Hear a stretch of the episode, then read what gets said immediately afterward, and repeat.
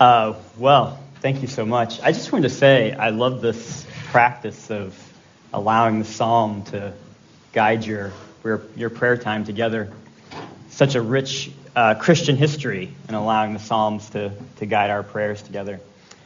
You know, you mentioned your continued growing appreciation for the psalms. One of the things I really like about the psalms is the way that they get quoted in the New Testament. Um, and I especially love the one that we heard this morning because it's quoted in Hebrews chapter 10. Uh, and it is the, the author of Hebrews quotes the psalm as though it is Jesus who is speaking it. Uh, so that's sort of an interesting experiment sometimes to kind of read the psalms in the voice of Jesus, right? And this, this quotation is especially interesting. So if you get bored while I'm preaching this morning, which you know I totally expect, then you can check that out in Hebrews chapter 10. Uh, check out the quotation from Psalm 40 there that we heard this morning. Uh, I want to say thank you for allowing me to be with you this morning. Uh, I'm not here as any kind of official representative of Eastern Nazarene College. Pastor Shaw just asked me to come preach this morning. But I do feel compelled just to say thank you. Um, that at ENC, we, we are partners with you in the local church, and and glad to have the opportunity to partner in this way um, and grateful for your, your support and your prayer. Um, so just want to say thank you. With that, uh, why don't we get to the real reason that we're here this morning? Uh, would you, as you are willing and able, stand for the reading of the gospel? Our gospel text this morning comes from the Gospel of John, chapter 20, verses 19 to 29. This comes after the women have been to the tomb and found it empty and have encountered the risen Christ. Starting in verse 19.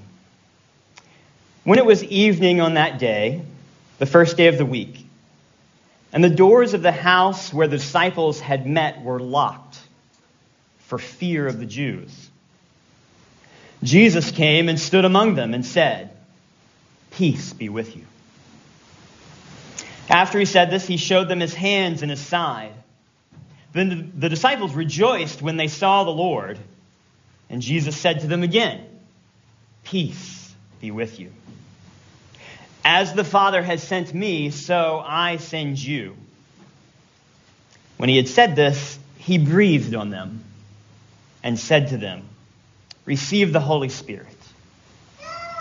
If you forgive the sins of any, they are forgiven. If you retain the sins of any, they are retained. But Thomas, who was called the twin, one of the twelve, was not with them when Jesus came. So the other disciples told him, We have seen the Lord. But he said to them, Unless I see the marks of the nails in his hands, and put my finger in the mark of the nails in my hands in his side, I will not believe. A week later, his disciples were again in the house, and Thomas was with them. Although the doors were shut, Jesus came and stood among them and said, Peace be with you. And he said to Thomas, Put your finger here and see my hands. Reach out your hand and put it in my side. Do not doubt, but believe. And Thomas answered him, my Lord and my God. Jesus said to him, Have you believed because you have seen me? Blessed are those who have not seen and yet have come to believe. This is the gospel of our Lord Jesus Christ. You may be seated. So, did you notice how this passage begun? This is a resurrection story, right? This is, as, as we already mentioned, we are still in the Easter season, right? Easter is not just one day of the year, but is an entire seven weeks leading up to Pentecost and Ascension. Uh, so we are still in the Easter season, still hearing these resurrection stories from the Gospels. And yet, you know, we might ex- expect sort of hopefulness and new life, new beginnings, right? But the way that this passage begins is that the followers of Jesus have locked themselves in a room because they're afraid. Now let's think for a moment about why that might be the case, right?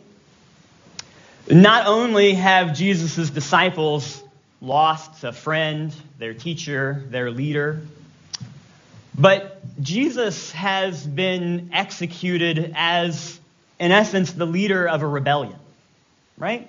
I mean, remember the sign that hangs over Jesus on the cross, right? Remember, what does it say? The King of the Jews, right?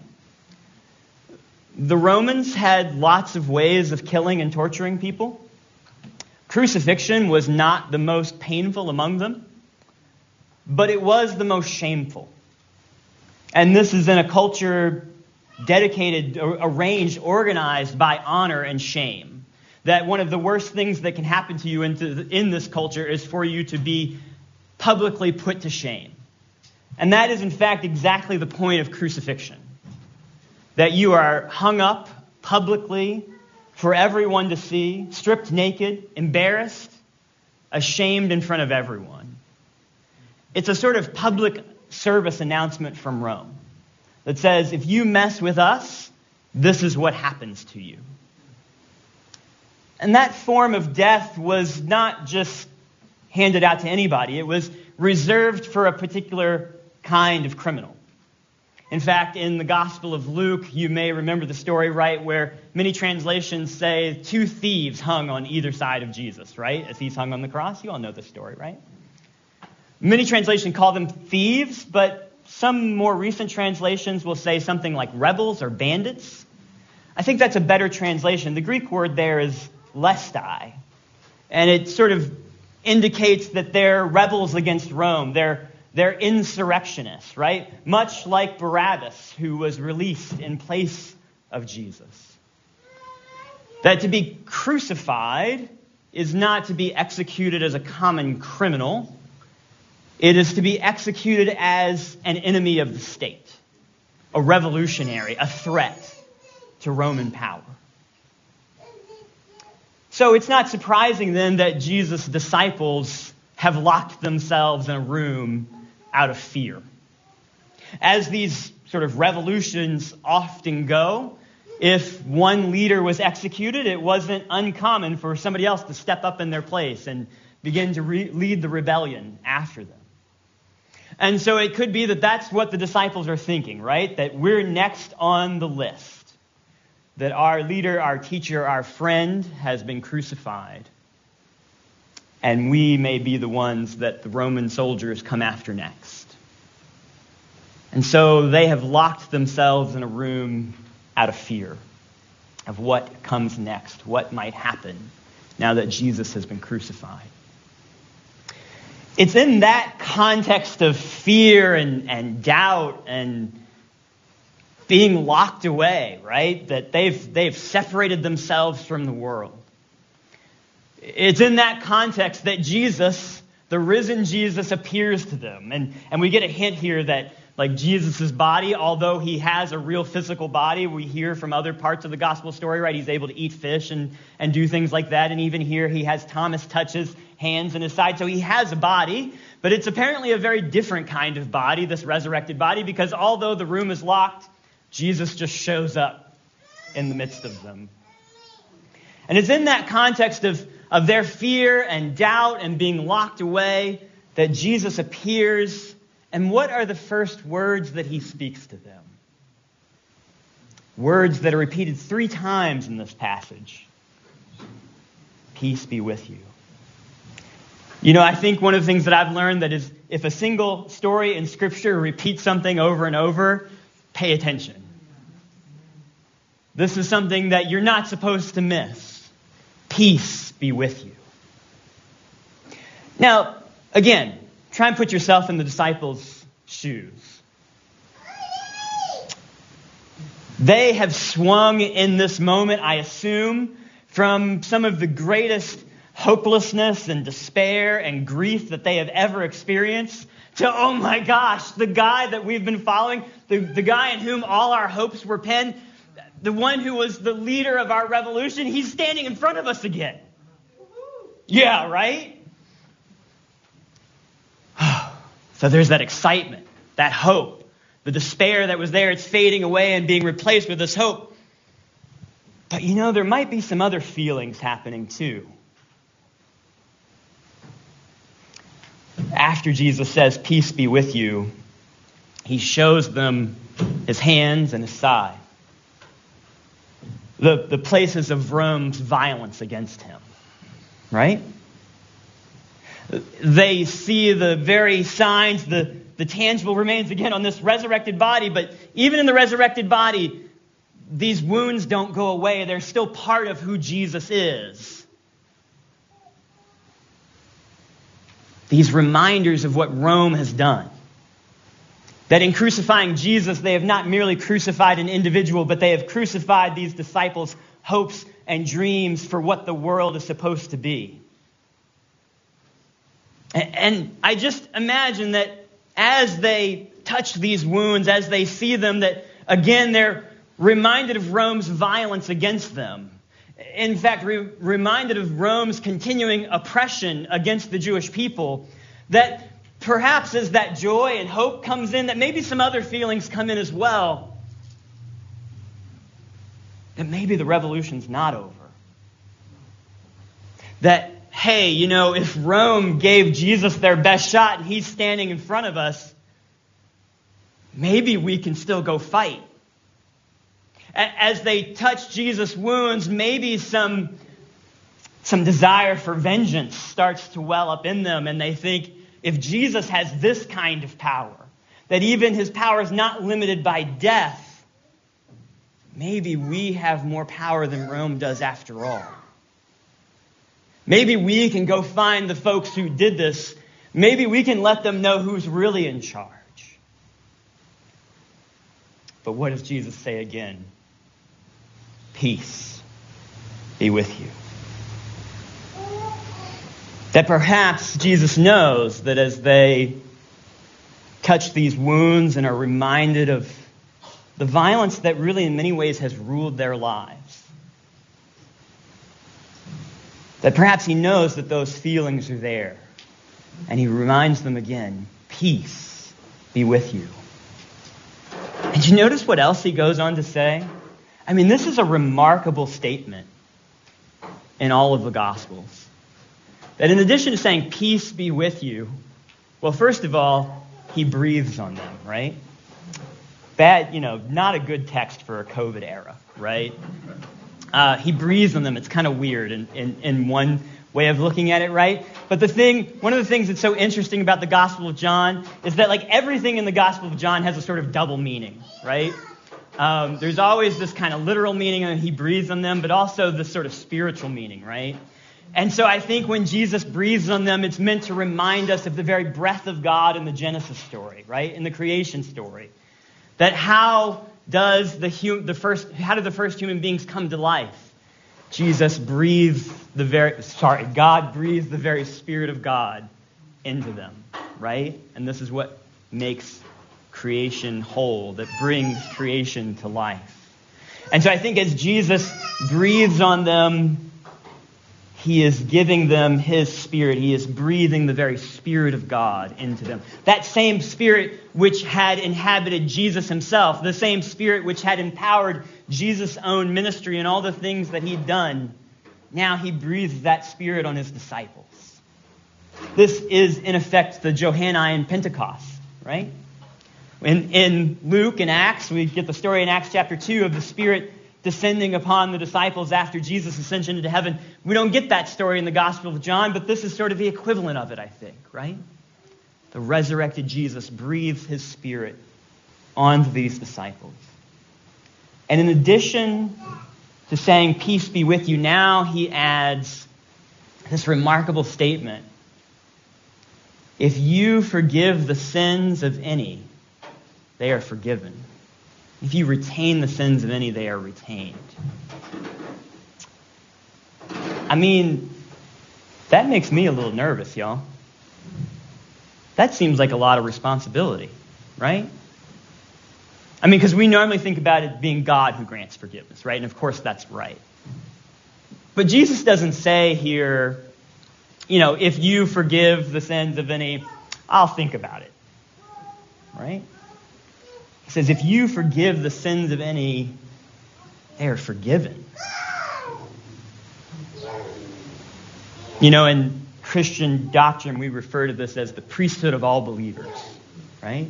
That precisely because that spirit that was in Jesus has been breathed onto us, poured out onto us, that in fact we do have the ability to forgive one another, to impart God's very gift of forgiveness to each other. And perhaps if we read between the lines in the story, what we, we might hear Jesus saying is even Pilate, even the crowds that called for Jesus' crucifixion on Palm Sunday, even the people that you regard as most unforgivable, the ones whose sins you may want to retain and not forgive because I've breathed my resurrection spirit on you, you have the power to forgive. And so, in the midst of this, this locked room, this place where the disciples have sealed themselves off because of, of their fear, the very first words that the resurrected Jesus speaks to the gathered disciples is peace and forgiveness. I don't want us to miss what a crucial moment this is in the gospel text, right? That this is not just sort of, you know, Jesus does a lot of teaching, right? Especially in the Gospel of John. He gives these sort of long sermons throughout the Gospel of John. But this isn't just any moment in the Gospel of John, right? As I said, this is sort of Easter and Pentecost rolled into one, right? That in the moment when the resurrected Jesus appears, and in the moment when he breathes his spirit on the disciples, gives the same spirit that has brought him back to life. In that moment, this is a critical moment, right? The sort of climax of the gospel. And it's like if there's any moment in the gospel where we should pay attention to what Jesus says, it seems like this would be it. And the message that Jesus has for his disciples in that critical moment is peace and forgiveness. I think that perhaps Jesus and the Gospel of John, with the words of Jesus, is communica- communicating to us oh, yes, the revolution is still on, but it's not what you thought. The revolution is one of radical peace and forgiveness.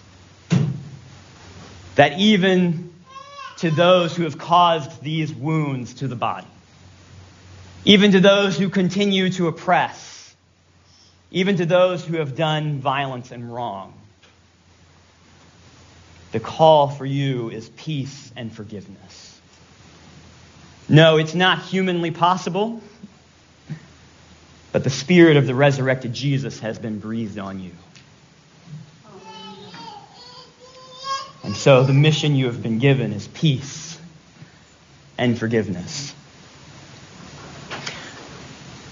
As the story continues, we find out that one of the disciples wasn't there. Don't know why.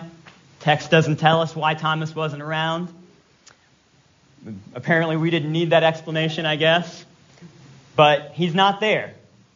And so the other disciples come to Thomas and they tell Thomas what they've seen. They say, We've seen the risen Lord. And Thomas is like, Yeah, right, y'all. I'm from Virginia. I can say y'all. So just, you know, roll with me, okay? Like, yeah, right. And and not only, you know, do the disciples say, We've seen the risen Jesus, but Thomas is like, Wait, wait, wait. You're telling me that uh, the guy that I saw crucified, dead, and buried in a tomb, not only did he come back to life, but you're telling me that what he said to you is, let's forgive all the people who did all that. Yeah, I'll believe it when I see it. That's basically Thomas's response, right? I'll believe it when I see it. I'll believe it. I won't believe until I touch his wounds, right? Until I see him in front of me in the flesh. Poor Thomas, like, he gets a bad rap for this, doesn't he? What do we, what do we call Thomas all the time? Doubting Thomas. See, everybody knows what we're talking about. Doubting Thomas, right? All right. So I'm just going to be real with y'all, okay? I know, I know pastors and chaplains of Nazarene universities are not supposed to have doubts, right? Well, let me be real. I really relate to Thomas. Okay? I mean, think about it. If somebody said all those things to you, you, you all are probably more pious than I am, right? You, you probably be like, yeah, we knew what Jesus was teaching the whole time we were on board. But if somebody came to me and said all those things and said, yeah, he's alive and he wants us to forgive everybody, I think my response would be the same as Thomas's. I'll believe it when I see it. One of the things I love about this story is that, well, there's a couple things really. One is that Thomas is with them and Jesus shows up again. That in itself, I think, is noteworthy. That whatever Thomas's doubts were, he was there. Yeah, I know, not the first time. Let's cut the guy some slack.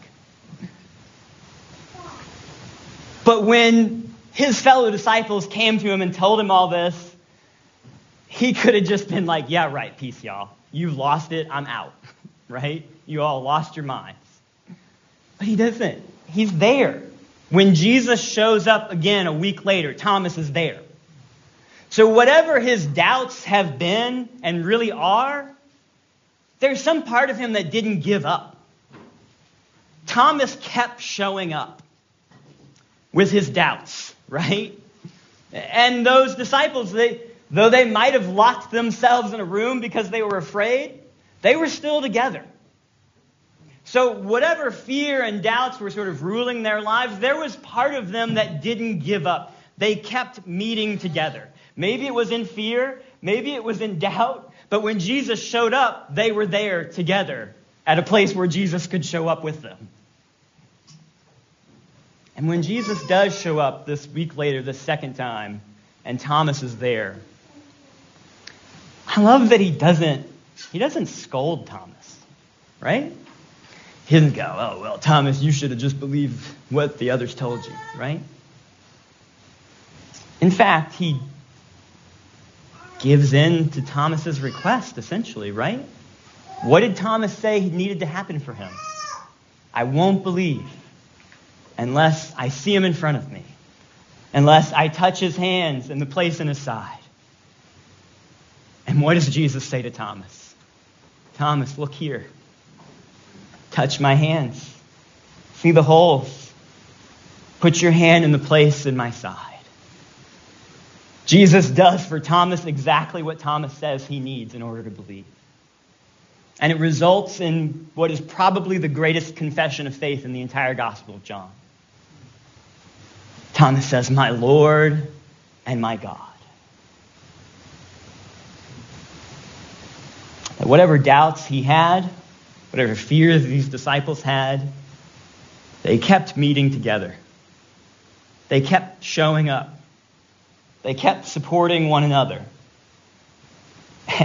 And Jesus appeared in their midst and answered their needs.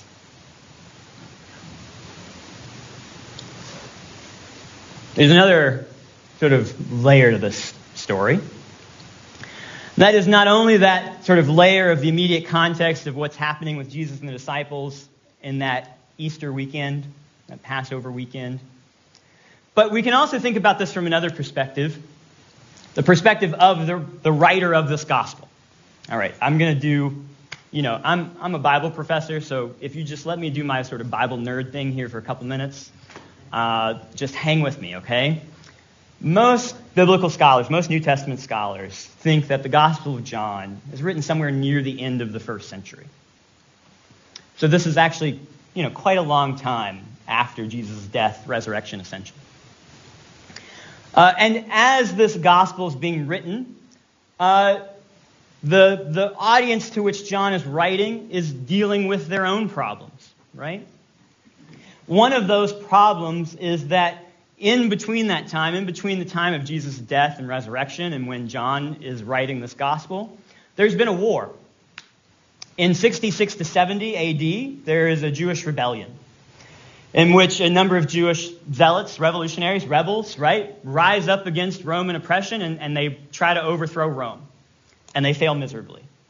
Uh, Rome completely puts, puts down that insurrection, crushes, crushes the rebellion uh, with Roman might, and uh, pretty much destroys most of the city of Jerusalem and completely destroys the temple, right? The very sort of house of God in Jerusalem, completely burns it to, to the ground.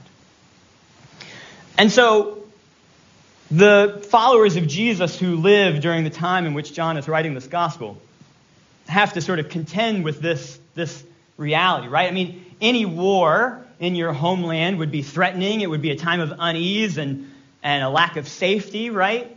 Uh, a time of fear. But in addition to that, we have to sort of add the tension it would have created specifically for early followers of Jesus, right? It's important to remember here that, you know, today we tend to think of Judaism and Christianity as like separate world religions, right? That's kind of how our minds are conditioned to think about it. We have to remember that in the first century, most, like, pretty much all the first followers of Jesus are Jewish, right? Remember, let's not forget, Jesus himself is Jewish, right? Uh, he's proclaimed as the Jewish Messiah. Uh, all the first disciples are Jewish, right? This is all a very Jewish story, right? And, and the first people that come to believe in Jesus, many of them are Jewish. And in fact, to sort of your average Roman, it would be pretty hard to distinguish between just Jewish folks generally and Jewish followers of Jesus, right? It would be very hard to see the difference from a Roman perspective. Many of these followers of Jesus are probably still attending synagogue, right? They're, they're probably still going to worship in their local houses of worship with other Jewish brothers and sisters who are not followers of Jesus, right? They haven't sort of forsaken their Jewish identity just because they're following Jesus as the Jewish Messiah. And so you can imagine, though, the kind of uncomfortable position that that would put all Jewish people, but especially Jewish followers of Jesus in after this war, right?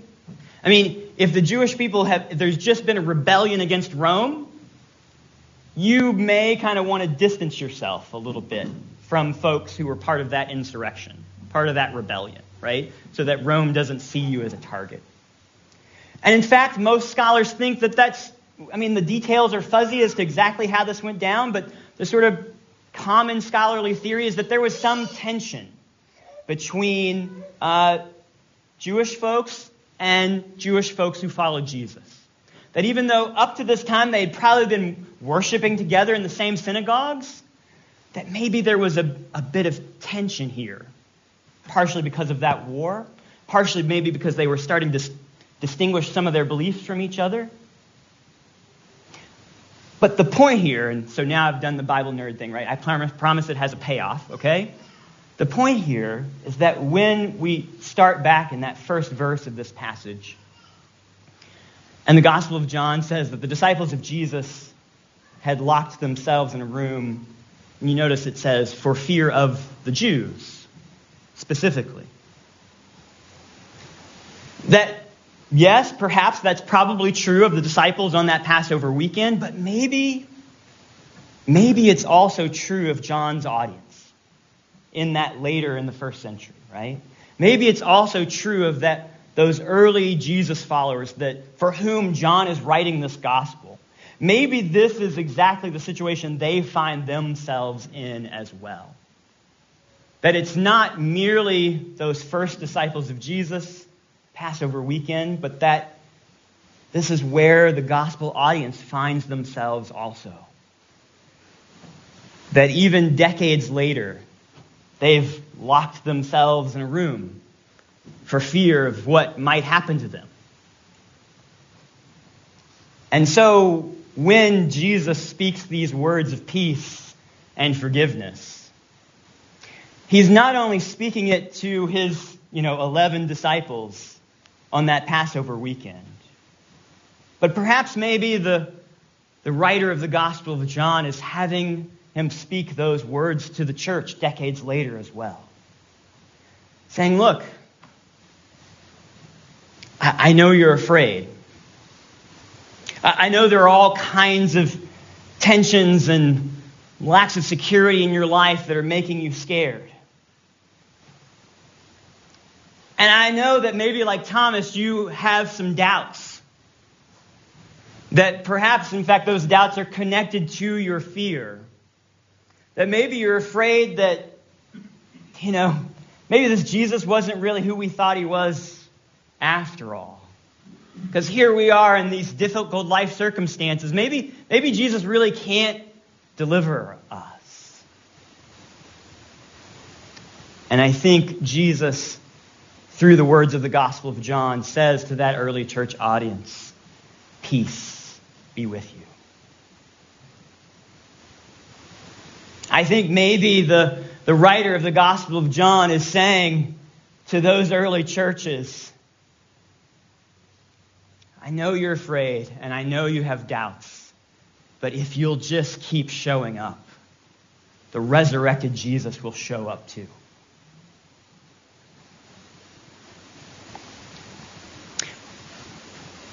One of the reasons I love this passage of Scripture so much is because I think that a lot of times we think of fear and doubt as the opposite of faith.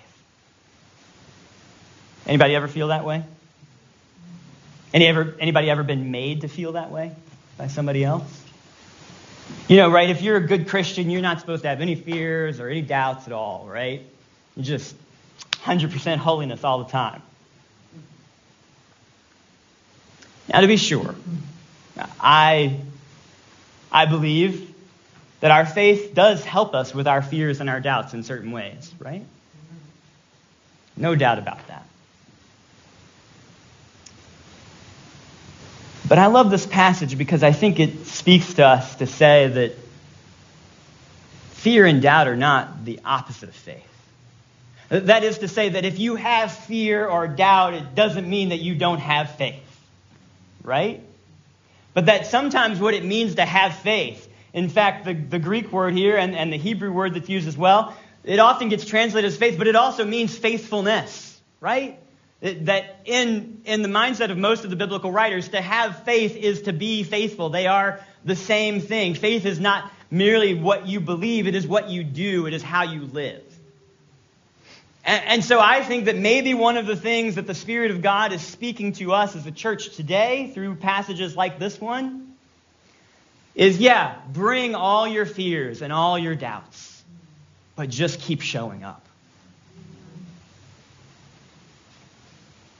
That if you will gather with your brothers and sisters, and in that gathering, bring, bring your fears and bring your doubts, Jesus is not going to be like, sorry, y'all, y'all got too much fear and doubt. I'm not showing up.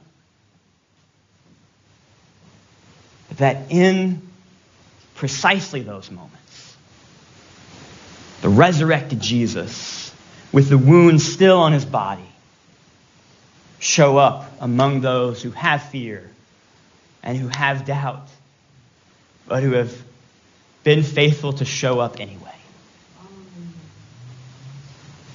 That's what I believe. I, I believe that if we will just be faithful, even when we have fear and when we have doubt, even when we're not sure, that if we'll just keep showing up and worshiping together and serving together and caring for the poor and the marginalized together, that if we'll just keep doing that, whatever our doubts are, whatever our questions are, bring those to Jesus too, and Jesus will show up. The resurrected Christ will show up in that moment and breathe His Holy Spirit on us. And say, Yeah, I know you've got doubts. I know you've got fears, but if you forgive the sins of any, they are forgiven. Because the Ruach of God, the Spirit of the living Christ, has been breathed on you to enable you to live into this new most radical of all revolutions. That we, as the people of the resurrected Savior, can be a people of peace and forgiveness, even as we are a people of fear and doubt. One last word as I wrap up this morning.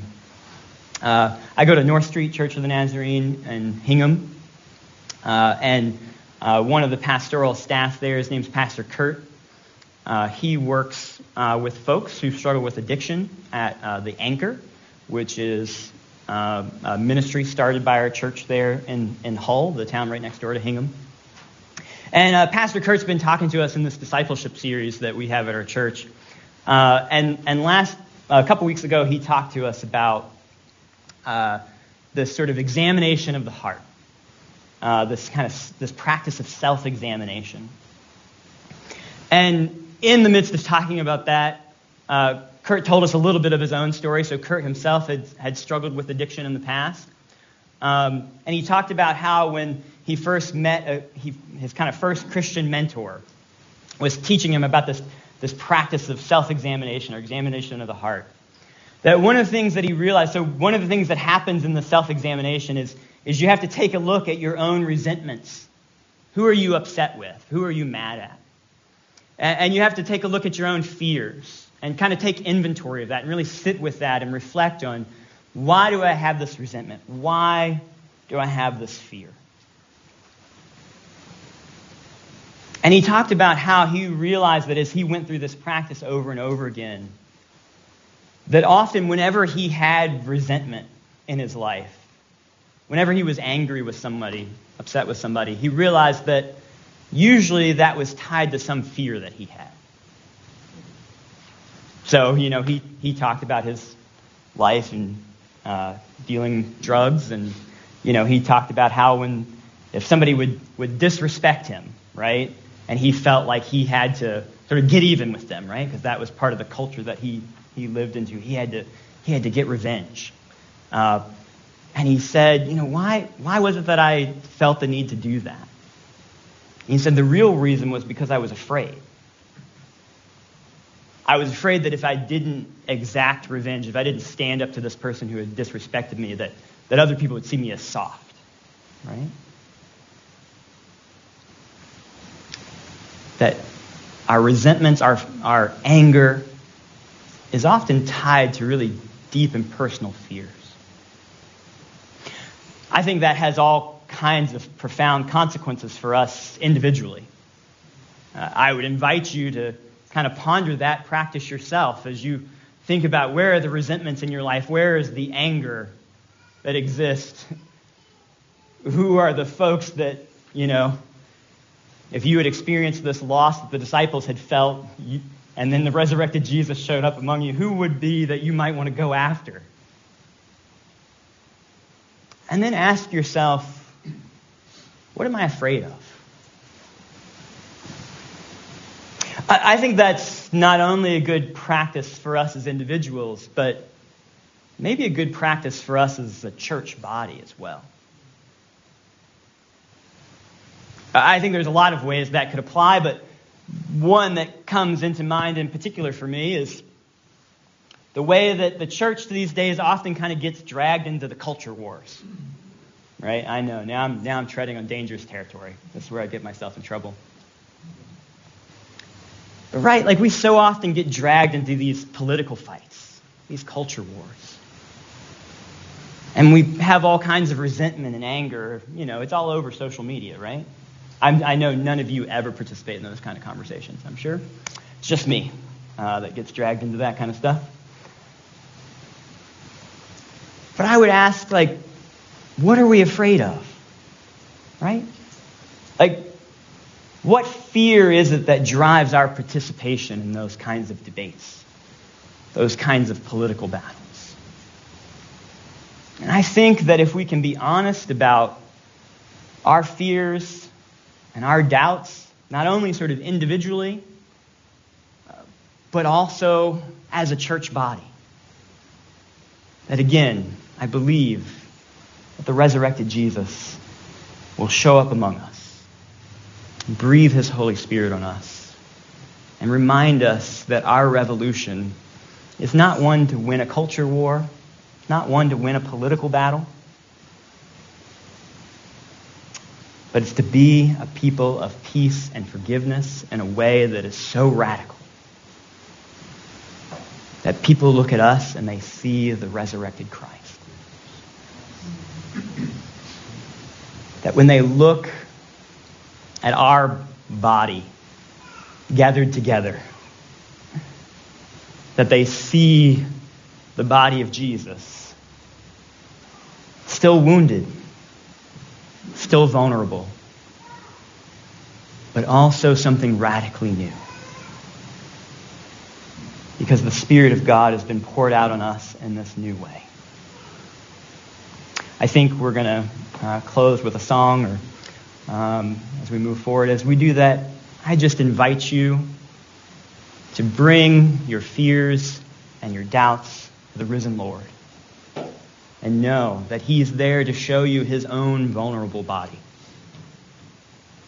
and to breathe on you God's Spirit.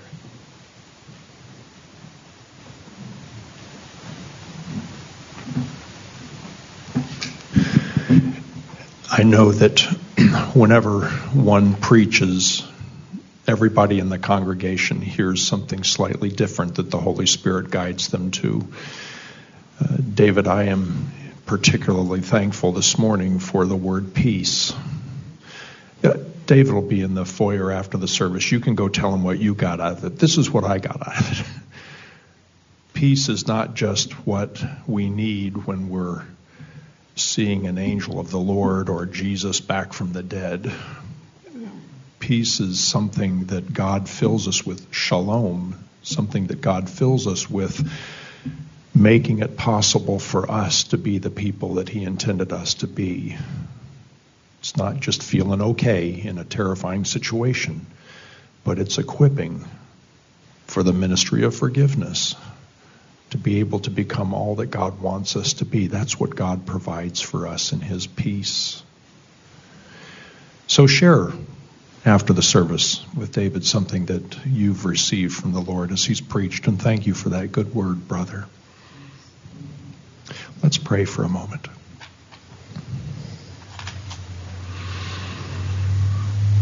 Lord, just as Jesus spoke with his fearful, doubting disciples 2,000 years ago, so you have spoken to us this morning. Lord, we didn't gather here this morning to see a show, to be entertained. We gathered here this morning to hear from you, and your Holy Spirit is always faithful in speaking truth to us. But Lord, we have a week facing us, uh, seven days ahead, during which we will have untold opportunities to speak words of peace, untold opportunities to address our fears and our doubts. Untold opportunities to speak a word of grace and love, to demonstrate the love of Christ in some tangible way. Thank you on this Sabbath day for preparing us for the week ahead. We commit ourselves to follow wherever you lead, Lord. Amen.